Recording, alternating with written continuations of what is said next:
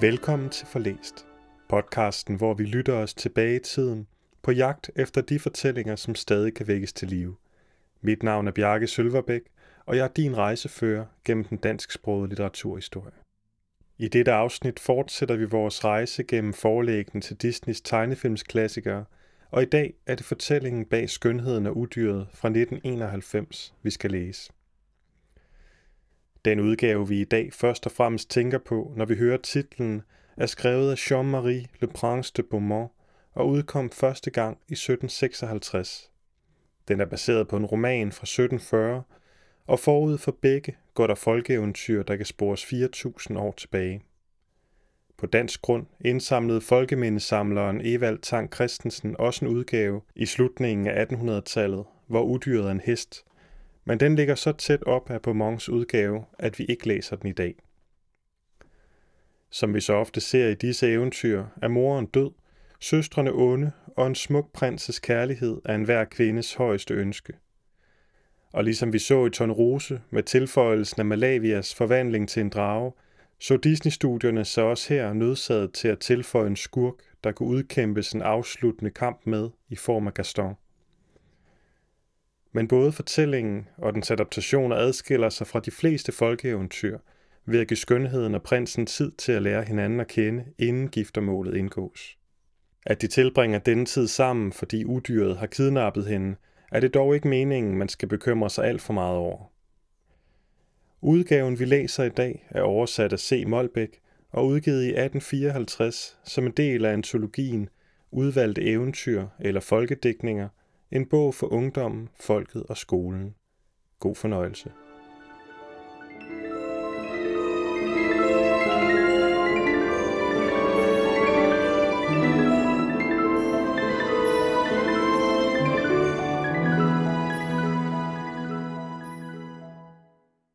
Der var engang en rig købmand, som havde seks børn, tre sønner og tre døtre.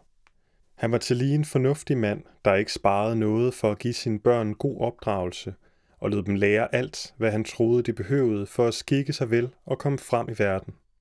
Døtrene var alle tre smukke, men især var den yngste en fuldkommen skønhed.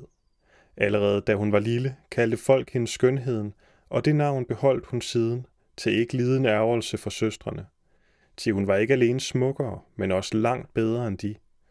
De to ældre søstre var både forfængelige og stolte af deres rigdom. De ville føre sig op som fornemme damer og ikke omgås med de andre købmandsdøtre. Altid skulle det være stort med dem, og hver dag skulle de enten i selskab på bal eller komedie. Ja, de gjorde nar af deres yngste søster, som helst anvendte sine ledige timer på at læse i gode bøger. Det manglede ikke de to på friere, da man vidste, at de kunne vente sig en rig arv. Men købmanden og folk af den stand var ikke noget for dem. De ville vente, til der kom en hertug, eller i det mindste en greve. Skønheden fik naturligvis også frier, men hun gav adskillige med høflighed det svar, at hun havde endnu ingen tanker til at gifte sig. Hun var endnu for ung og ønskede i nogle år at blive hos hendes fader, som hun havde så kær. Pludselig ramte et hårdt uheld den rige købmand. Et par store handelshuse i et fremmed land gjorde opbud. Derved mistede han næsten alt, hvad han ejede, og beholdt ikke andet tilbage end en lille landejendom, hvor han måtte flytte ud med sine døtre.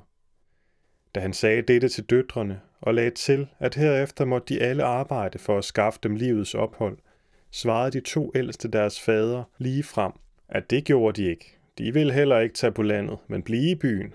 Her havde de fri og kunne blive gift, når de ville. Deri tog de gode jomfruer fejl. Nu, da de var fattige, var der ingen, som ville have dem. Nej, sagde en af deres forrige friere. Nu kan de fornemme frøkner i deres atlaskeskjoler gå på marken som inder og vogte får. Skønheden derimod beklagede alle folk og sagde, det gør os ondt for den unge pige. Hun er lige så god og elskværdig, som hun er smuk. Hun har været mild og venlig mod alle, gjort godt imod de fattige og aldrig sagt nogen et ondt eller hårdmodigt ord. Ja, der var endnu også blandt dem, der førhen havde friet til hende, et par unge mænd af formue og god stand, som nu igen indfandt sig for at bede om hendes hånd. Men skønt hendes fader selv ville overtale hende til at ægte en af disse friere, svarede hun dem begge, at nu kunne hun endnu mindre gifte sig end før. Det var hende rent umuligt at forlade hendes fader, nu da han allermest trængte til hendes hjælp og selskab. Da nu familien var flyttet ud på landet i deres simple bolig, gav faderen sig til med hjælp af sine tre duelige og flittige sønner og dyrke de marker, som lå til hans gård. Skønheden vendede sig straks til at stå meget tidligt op om morgenen. Hun sørgede for, at værelserne var rene og i orden. Hun hjalp pigen i køkkenet, passede mælkestuen, så til kreaturerne, sørgede for, at maden var færdig, når faderen og brødrene kom hjem af marken, og arbejdede både som husholderske og tjenestepige. Det kostede hende i begyndelsen ikke liden møje, til et sådan liv havde hun ikke været vant til. Men efter et par måneders tid gik alting let for hende. Hun blev endnu raskere og stærkere end før, og kunne endnu også imellem få en times tid til overs til at læse, eller til at synge eller spille på klaveret. Hendes to søstre derimod, som næsten ingenting bestilte, var nær ved at kede sig ihjel. De lå i sengen til klokken 10 om formiddagen, og vidste ikke andet end at more sig med at klæde sig på, gå ud og spacere i marken og skoven. Klage deres nød for hinanden over alt, hvad de nu måtte savne, og at tale om det herlige liv, de havde ført i byen. Nu kan man dog ret se, sagde den ældste, hvad vor yngste søster har en lav sjæl, hvad hun er for et indskrænket, følesløst væsen. Hun er jo nok også ordentligt tilfreds med den ulykkelige stilling, vi er kommet i. Men således dømte ikke deres retskaffende fædre. Han vidste vel, at netop skønheden var langt mere end hendes søstre skikket til at glimre, selv i store selskaber. Han beundrede både den unge piges ypperlige karakter og hendes store sagtmodighed, til det var ikke nok, at søstrene lod hende gøre alt arbejdet i huset, men hvert øjeblik måtte hun tåle fornærmelser af deres onde lune. Et års tid havde familien levet i deres enlighed, da faderen fik et brev om et skib fra Ostindien, som man troede var forlist, men nu lykkeligt var kommet hjem, og hvor i der var en del varer, som tilhørte vor købmand. Hans to ældste døtre blev som ude af sig selv af glæde, da de hørte dette. Straks tænkte de, at når nu faderen igen fik penge, skulle de blive frie for det kedsommelige landliv, og igen komme ind til staden i deres gamle herlighed. Og da faderen rejste, var det første og sidste, de sagde ham, dette, at han måtte købe dem kjoler, sjaler, hatte, bånd, kniblinger og alt efter den nyeste mode. Skønheden bad slet ikke om noget. Hun tænkte ved sig selv, hvor skulle fader få penge fra at købe noget til mig, når han skal skaffe alt dette til min søstre? Men vil du da slet ikke have noget? spurgte faderen, da han til sidst sagde hende farvel. Siden du er så god at tænke på mig, svarede hun, vil jeg bede dig om at bringe mig en rose. Du ved, her vokser ingen i vor have. Hun ville dog ikke, at det skulle se ud, som om hun var så stolt, at hun ikke ville bede om nogen ting. Faderen rejste, men da han kom til stedet, fik han straks at vide, at skibet havde lidt stor søskade undervejs. Der havde været så mange omkostninger ved, og oven i købet skulle der føres proces om ladningen.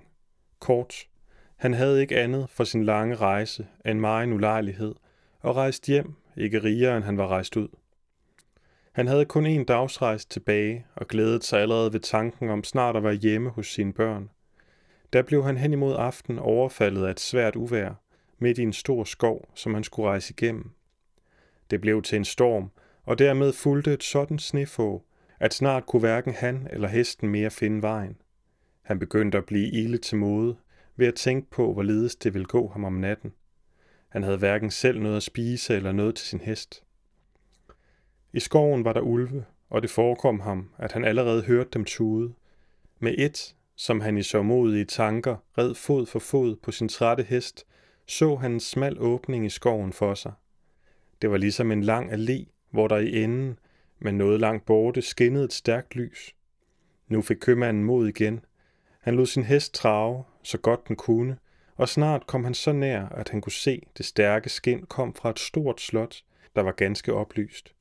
Han takkede Gud inderligt for den uventede hjælp, der således sendtes ham og skyndte sig at komme ind i gården, hvor der også brændte lygter overalt. Men hvor han hverken hørte eller så et eneste menneske. Han steg hesten, og denne søgte straks hen til en stor stald, hvor til døren stod åben. Der var både hø og havre og strøelse nok i kryberne, og hesten, der var ganske forsultet, behøvede købmanden ikke at binde. Den havde det alt for godt, til at den kunne forlade stallen den nat. Nu tænkte han også på sig selv, og gik op på slottet for at bede herren om et natleje.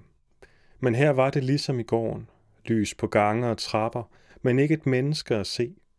Købmanden lukkede en dør op til et af værelserne. Han fandt en smuk spisesal, hvor der brændte ild i kaminen. Lys i en lysekrone, og midt i salen stod et rundt bord dækket til én person, med flere retter meget god mad. Købmanden vidste ikke, hvad han skulle tænke, men endelig sagde han ved sig selv, da jeg har brænder en dygtig ild, og jeg er ganske våd og forfrossen, vil jeg for det første varme og tørre mig noget ved kaminen. I midlertid kommer vel enten nogen tjener eller husets herre selv. Jeg håber, han vil undskylde den frihed, jeg tager mig, når han ser, hvor hårdt jeg trængte dig til. Men han ventede en time, og han ventede to. Endnu kom der ingen. Klokken slog 11 på et prægtigt taffelur, og var nær ved at falde om af sult. Da kunne han ikke længere stå imod. Han satte sig til bords, spiste af retterne, hvad der bedst magte ham, og glemte ikke vinen. Herved blev han mere modig, og da han nu havde spist, tog han et lys på bordet, gik ud af salen, gennem flere store, prægtige værelser, og kom til sidst ind i et sovekammer, hvor han fandt en god, opredt seng, der ligesom stod og ventede på ham. Det var over midnat. Manden var både søvnig og træt. Det fornuftigste, han kunne gøre, var vist nok at gå hen og lægge sig, og det betænkte han så også længe på. Klokken var 10 om morgenen, da han vågnede og skyndte sig at stå op, men i det han ville klæde sig på, blev han atter overrasket og forundret ved at finde ganske ny, fin klædning, i stedet for sin fugtige rejseklæder, som han havde lagt hen om natten. Ja, sagde han, det er ganske tydeligt, at dette slot må tilhøre en god og mægtig fe, der vil tage sig af mig i min nød. Men hvor steg hans forundring, da han så ud af vinduet. I stedet for sne og frost, så han en have fuld af blomster og grønne træer. Det var et alt for indbydende syn til, at han kunne blive længere i værelset. Han gik derud, og da han kom igen i spisestuen, fandt han en lille frokostbord dækket, der ventede på ham.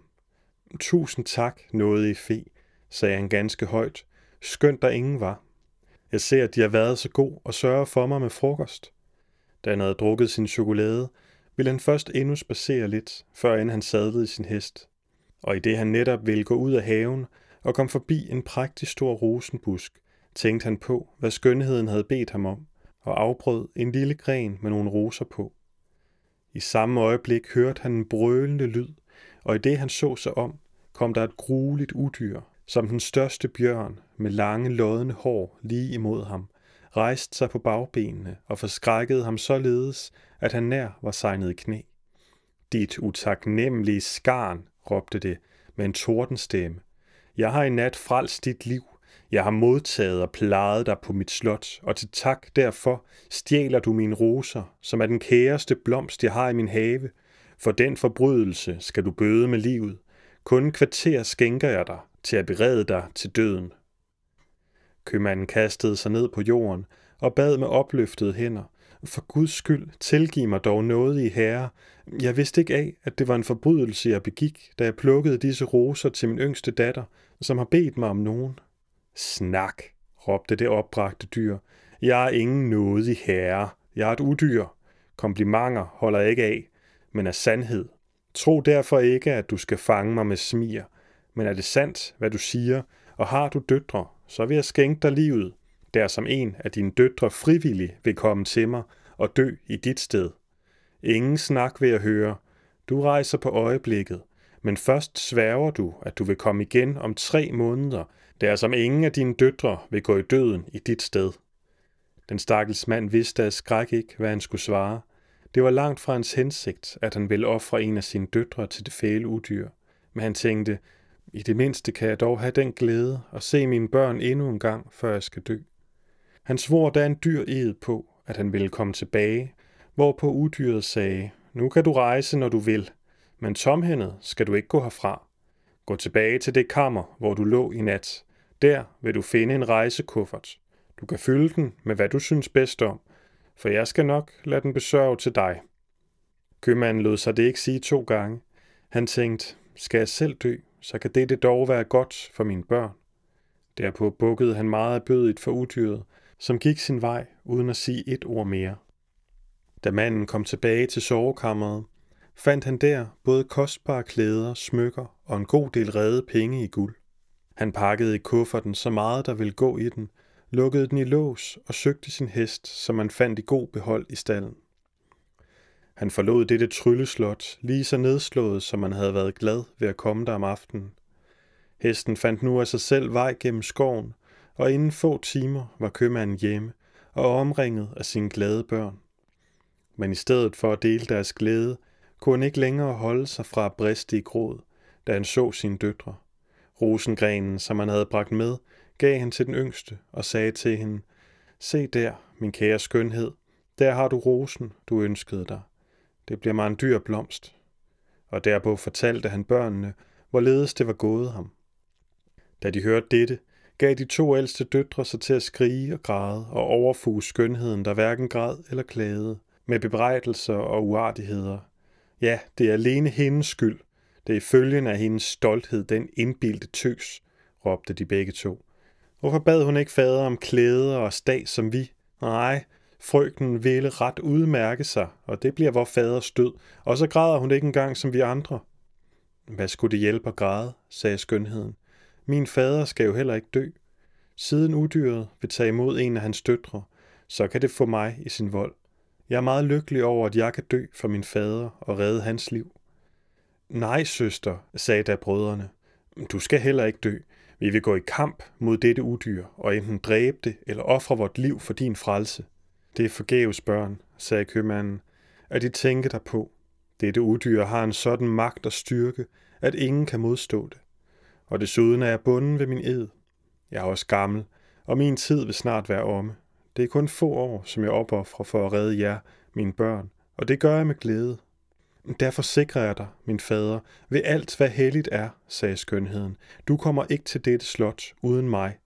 Du kan ikke hindre mig fra at følge dig. Skønt jeg er ung, har jeg ikke livet så meget kært. Langt hellere må udyret opsluge mig, end jeg vil dø af sorg over at miste dig på den måde. Det hjalp ikke, hvad man sagde. Skønheden ville bort, og i hjertet glædede det hendes søstre, som altid havde været misundelige på hende, fordi de ret godt følte, at hun var bedre end de selv. Faderen var så fuld af sorg, at han slet ikke tænkte på den skat, han havde efterladt i kufferten. Men i det, han om aftenen kommer ind i sit sovekammer og vil lægge sig, hvad ser han? Kufferten står ved hans seng. Han besluttede straks ikke at sige et ord derom til sine to ældste døtre, da han så vidste, at de straks ville plage ham om at forlade landet og flytte ind til byen. Men da han om morgenen viste skønheden sin hemmelige skat, sagde hun, at hun vidste, at hendes søstre havde to friere, som nok ville gifte sig med dem, når de fik et godt udstyr. Det bad hun sin fader om at give dem, til hun holdt af dem i hjertet, uagtet de aldrig havde været gode imod hende. Da nu dagen kom, at hun skulle bort med faderen, tog søstrene hvert løg og gned deres øjne med, for at komme til at græde. Brødrene var virkelig bedrøvet og græd. Den gamle fader svømmede i tårer, og skønheden var den eneste, der gjorde sig stærk og ikke græd. Hun ville ikke gøre de andre endnu mere bedrøvede. Da de nåede skoven, tog hestene af sig selv vejen til slottet, hvor de rejsende kom ved aftenstid, og som igen var prægtigt oplyst. Hestene kom i stallen, købmanden gik med sin datter op på slottet og ind i spisesalen, hvor et bord stod dækket til to personer. Faderen havde ikke det mindste lyst til mad, så besværet var han, men skønheden søgte at opmuntre ham, fik ham til at gå til bords og lagde for ham af retterne. Mm, det lader til på maden, sagde hun ved sig selv, at udyret har i sindet at fede mig, før jeg skal spises. Da de begge havde rejst sig fra bordet, hørte de i salen ved siden af en lyd, som er en tung, slæbende krop. Faderen brast i tårer, da han vidste, hvad det betød, og der for en kold gysen igennem datteren. Men hun tvang sig og syntes ganske rolig, da døren åbnedes og udyret viste sig. Det spurgte hende, om hun var kommet frivillig, og med skælvende stemme svarede hun ja. Det er meget artigt af dem, og jeg er dem ret forbundet derfor, sagde udyret, og vendte sig derpå til faderen.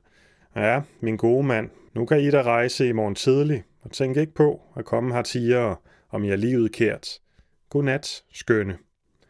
Godnat, udyr, svarede hun, faldt sin fader om halsen og kyssede ham, da udyret var borte. Ak, min kære datter, sagde han, jeg er halvdød af skræk. Vær du rolig, sagde skønheden, og overlad mig til Guds beskyttelse. Måske kan han endnu frelse mig. Begge gik nu til hvile, og om natten drømte skønheden, at hun så en dame i en prægtig hvid dragt, der sagde til hende, Jeg er tilfreds med dig. Dit gode hjerte vil finde sin løn. Denne drøm fortalte hun om morgenen til sin fader. Den trøstede ham lidt, men afskeden fra hans datter var ham dog så smertelig, at hun selv næppe var i stand til at skjule sin sjæls smerte for faderen. Da han var borte, og skønheden sad alene i den store sal, brød hun først ud i en strøm af tårer. Men disse lettede hende, og hun fik sit modige sind tilbage. Hun anbefalede sig til Gud i en inderlig bøn, og derpå sagde hun ved sig selv, hvad hjælper det, at jeg sidder her og græder? Måske vil dette udyr opsluge mig endnu i dag. Jeg vil dog først se mig noget om i slottet. Hun gik da igennem adskillige værelser, det ene smukkere end det andet, men blev ganske forundret, da hun kom til en forsal og fandt der en dør, hvorover der stod med forgyldte bogstaver, skønhedens værelser. Hurtigt åbnede hun døren og blev endnu mere forundret ved at finde et stort kabinet, hvor alt var så prægtigt og så bekvemt indrettet, at hun ikke kunne tænke sig det behageligere. Der fandt hun ikke alene sofa, sybord, klaver, musikalier, men et helt bogskab med smukt indbundne bøger. Og inden for kabinettet et sovekammer med udsigt til haven. Jeg ser, man vil, at jeg ikke skal kede mig, sagde hun halvhøjt, og tænkte derpå ved sig selv. Skulle jeg kun leve her en dag, så havde man dog vist ikke gjort sig al denne indretning for mig. Derved fik hun ordentligt godt mod, lukkede bogskabet op, tog en bog ud og satte sig i sofaen for at læse. Men i det hun slår bogen op, ser hun et blad foran, hvorpå der stod skrevet med guldbogstaver. Ønsk og befal, hvad du vil. Her er du alene hersker inde. Ak, sagde hun ved sig selv med et dybt suk. Jeg kan jo ikke ønske mig andet, end at se min stakkels fader og vide, hvor han i dette øjeblik er. Hvor forbavset blev ikke skønheden, da hendes øje det samme faldt i et stort spejl, der hang lige for hende. Hun så sin faders hus, og så ham netop komme hjem med en ganske bedrøvet mine. Hendes søstre gik ham i møde, og skønt de pinte sig for at se ud, som de sørgede, viste deres ansigter, at bag ved denne maske tittede glæden over at være af med deres søster tydeligt frem. Et øjeblik efter var dette syn forsvundet, men skønheden tænkte ved sig selv, at det måtte dog være et meget artigt udyr, som hun næppe kunne have noget at frygte af. Om middagen fandt hun bordet dækket, og en behagelig musik lod sig høre, mens hun spiste. Men intet levende væsen lod sig se. Om aftenen derimod, så snart hun havde sat sig til bords, hørte hun dørene åbnes i de nærmeste værelser, og hørte den støj, udyret gjorde ved at gå igennem dem. Hun følte en kold gysen, ligesom aftenen forud, men udyret sagde meget høfligt, vil de tillade skønne, at jeg må se dem spise til aften. Det kan jeg jo ikke have noget imod, da de har befale her, sagde hun skælvende. Nej, sagde udyret, her kan ingen befale uden de. De behøver kun at sige, der som jeg keder dem eller er modbydelig, at jeg skal gå, så går jeg øjeblikkeligt. Men vil de dog sige mig? Finder de mig ikke meget styk? Jo, sagde skønheden, det kan jeg ikke nægte. Forfærdeligt styk. Men jeg tror til lige, at de er et meget godt udyr. Ja, det første har de vist ret i, men jeg er ikke blot styk. Jeg er meget enfoldig. Ja, ret et dumt dyr. Åh, man er ikke så dum, sagde skønheden, når man selv tror, at man ingen forstand har. Den tro kan en tosse aldrig få. Men glem ikke at lægge for dem af maden, sagde udyret, og søg at være, som de var hjemme her. De må ganske betragte det som deres eget hus, og det vil gøre mig meget ondt, om de her skulle kede dem. De er alt for god, svarede skønheden. Jeg må tilstå dem, at jeg er ganske tilfreds med dem, og når jeg tænker på deres artighed, forekommer de mig virkelig mindre styg.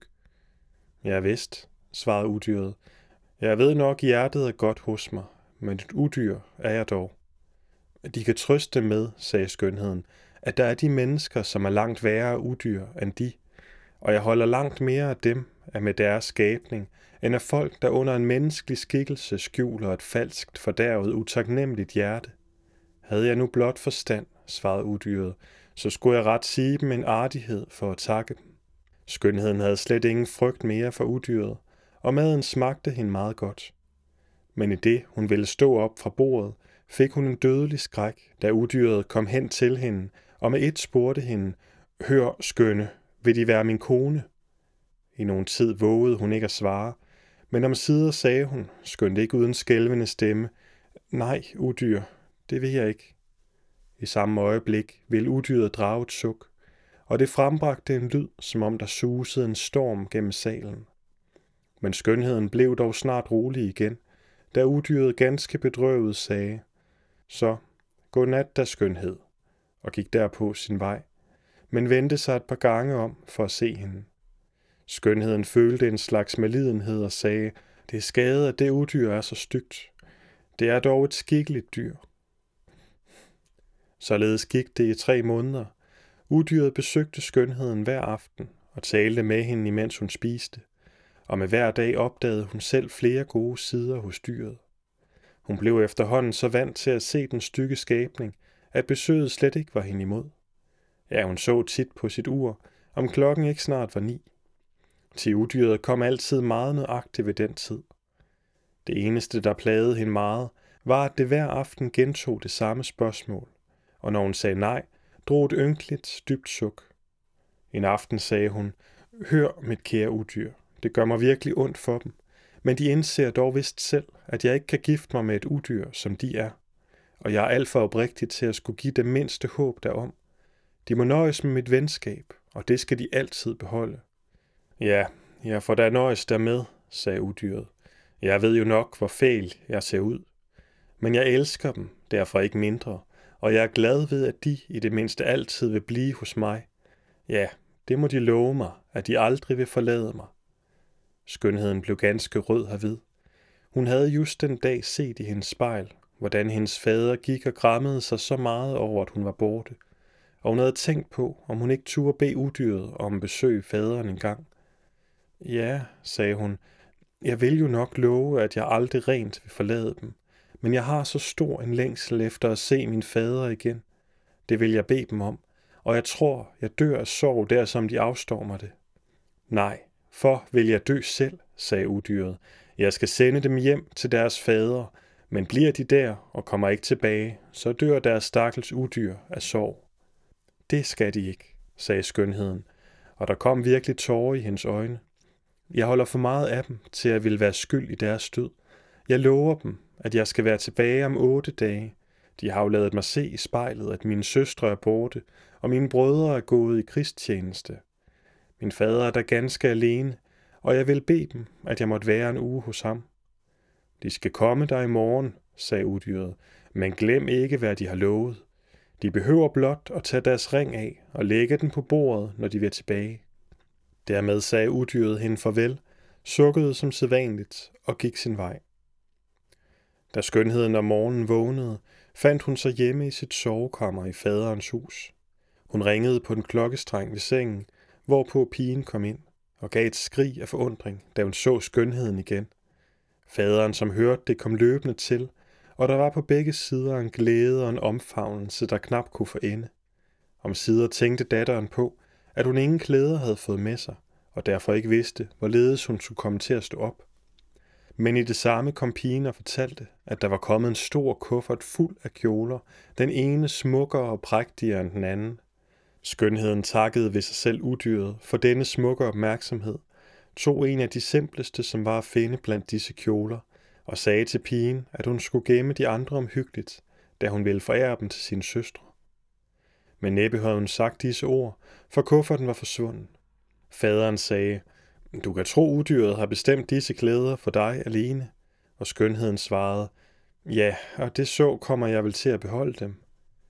Et øjeblik efter stod kufferten igen på sin plads. Skønheden ville også gerne se sine gifte søstre, og der blev sendt bud efter dem. Da de nu kom og så deres søster, ikke alene prægtigere klædt, end de selv nogen tid havde været, men blomstrende af sundhed og skønhed, steg deres misundelse til den højeste grad. Alt hvad søsteren sagde og gjorde for at vise dem sin kærlighed, blev uden virkning på deres hårde hjerter. Og da hun fortalte dem om slottet, og hvor godt hun der havde det, kunne de næppe skjule deres harme over søsterens lykke. De gik ud i haven for at udøse deres misundelige følelse for hinanden, og den gik så vidt, at de stak i at græde, da de begyndte at tale om, hvor meget de nu måtte stå tilbage for søsteren. Da sagde den ældste, ved du vel, der falder mig noget ind. Vi kunne forsøge, om vi ikke kunne få hende til at blive her otte dage over den tid, da hun har lovet at komme tilbage. Hvem ved, hvad det dumme dyr vil sige dig til, og hvad der kunne følge på? Du har ret, søster. Hun kan godt af nogen modgang, sagde den anden. Men ingen af dem ville sige, hvad de i hjertet tænkte. Så snart de så deres søster, begyndte de at vise en al optænkelig venlighed og at hygge den hjerteligste deltagelse for hende. Skønheden var så lykkelig herover, at hun faldt dem om halsen af glæde, og da de nu otte dage var gået, viste de sig så utrøstelige og fortvivlede over hendes afrejse, at skønheden lod sig bevæge til at love dem, at hun ville blive otte dage længere. I midlertid var hun nær ved at fortryde det, når hun tænkte på, hvor god udyret havde været imod hende. Ja, det forekom hende under tiden, som hun ordentligt længtes efter at se det igen. Da tre dage var forløbende, drømte hun om natten, at hun var tilbage på slottet, at hun gik i haven, og der så udyret ligge udstrakt i græsset og nær ved at dø. Hun vågnede ved denne drøm ganske bevæget og i tårer. Jeg er dog ret utaknemmelig, som kan gøre det stakkels dyr, der ikke har vist mig andet end godhed og kærlighed, så meget en sorg. Hvad kan det gøre ved, at det er stygt? Det er dog et godt dyr, og det er mere værd end alt andet. Jeg kan ikke bære over mit hjerte og gøre det ulykkeligt, og jeg vil skynde mig bort herfra for at se, om jeg endnu kan trøste min stakkels udyr. Hun stod op, lagde sin ring på bordet og gik igen til sengs. Da hun om morgenen vågnede, blev hun glad ved at finde sig i sit værelse på slottet. Hun klædte sig på og ventede hele dagen med utålmodighed på, at klokken skulle blive ni. Endelig kom tiden. Klokken slog, men der kom intet udyr. Da blev skønheden bange for, at det var alvor med hendes drøm, og at hun måske virkelig havde været årsag i dyrets død. Hun ilede ud, løb alle værelserne igennem på slottet og råbte så højt hun kunne, men ingen svarede. Endelig huskede hun på, hvad hun havde drømt, og skyndte sig ned i haven til kanalen, hvor hun i drømme havde set udyret ligge. Der fandt hun det virkelig også, udstrakt i græsset og uden tegn til liv. Hun kastede sig over det, uden nu at føle afsky for det stykke skabning, og da hun kunne mærke, at hjertet endnu slog, skyndte hun sig til kanalen, hentede vand i en vandkande og slog det over udyrets hoved. Lidt efter åbnede det øjnene, sagde med en mat stemme, de har glemt deres løfte, af sorg over, at jeg troede, de aldrig ville komme igen, besluttede jeg at sulte mig ihjel. Jeg vil nu i det mindste dø tilfreds, siden jeg endnu en gang har set dem. Nej, mit kære udyr, svarede skønheden, de skal ikke dø. For dette øjeblik tilhører jeg dem, og jeg sværger dem, at jeg aldrig mere skal forlade dem. Den smerte, jeg har følt ved tanken, at jeg skulle miste dem, har lært mig, at de har vundet mit hjerte. Næppe havde skønheden sagt disse ord, før hun så slottet glimrende oplyst. Der hørtes musik og glædeskud, og alting bebudede en fest. Men kun et øjeblik betragtede hun dette, og da hun vendte sig om for at se til udyret, var det forsvundet, og en smuk ung prins lå for hendes fødder og takkede hende tusind gange, fordi hun havde løst hans fortryllelse. Hendes overraskelse var lige så stor som hendes forundring. Dog kunne hun ikke holde sig fra at spørge, hvor udyret, som nyligt lå her, var blevet af. De ser det for deres fødder, sagde prinsen. En ond fe havde fordømt mig til at beholde denne skikkelse, indtil en smuk pige frivillig havde samtykket i at blive min kone. Og så længe måtte jeg heller ikke have mere end jævn menneskeforstand. Jeg har ingen anden fundet end dem, som under sådanne omstændigheder kunne fatte godhed for mig. At jeg nu kan tilbyde dem den lod og blive fyrst inde, er kun en ringe gengæld for det, jeg skylder dem. Skønheden rakte prinsen rødmende sin hånd, for at han skulle rejse sig, og arm i arm gik de op på slottet. Men det var umuligt at sige, hvor glad hun blev, da hun i den store sal fandt sin fader og hele familien, til lige med den smukke dame, som hun havde set i drømme. Ja, sagde denne dame, der var en mægtig fe til skønheden. Du modtager nu lønnen for dit gode hjerte, og fordi du har vist, at du kunne overvinde dig selv og foretrække dyd og godhed for skønhed og vidighed. Du har fortjent at finde alle disse egenskaber forenet i en person, og jeg håber, du engang som fyrstinde ikke vil aflægge de egenskaber som har hævet dig til en trone. Derpå vendte fen sig til søstrene og sagde, Eder kender jeg nu også. I skal heller ikke savne den fortjente løn. Til straf for eders ondskab og misundelse vil jeg forvandle eder til to billedstøtter ved indgangen til eders søsters slot. Men I skal beholde sanser og bevidsthed, og daglig være vidne til hendes lykke. Da bad skønheden med tårer i øjnene, at fen dog ikke vil være så hård, men tilgive søstrene, ligesom hun selv med glæde vil gøre det.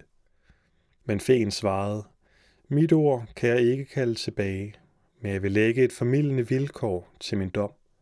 I det øjeblik, sagde hun til søstrene, da I virkelig føle og angre eders brøde, vil det iskolde marmor om eders hjerter smelte, og I vil få liv og bevægelse tilbage. Men jeg frygter, I længe vil forblive statuer. Stolthed og misundelse er fejl, man ikke så let aflægger.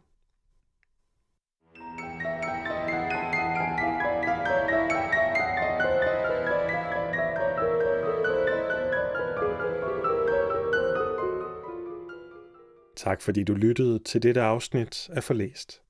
Hvis du vil vide mere om skønheden og udyret, eller Jean-Marie Le Prince de Beaumont, kan du læse mere på forlæst.dk.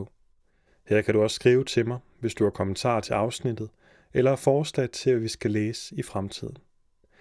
Dette bliver det sidste europæiske eventyr, vi læser i denne sæson, for den næste fortælling markerer en rejse længere østpå, i første omgang i form af fortællinger fra Junglebogen af Roger Kipling.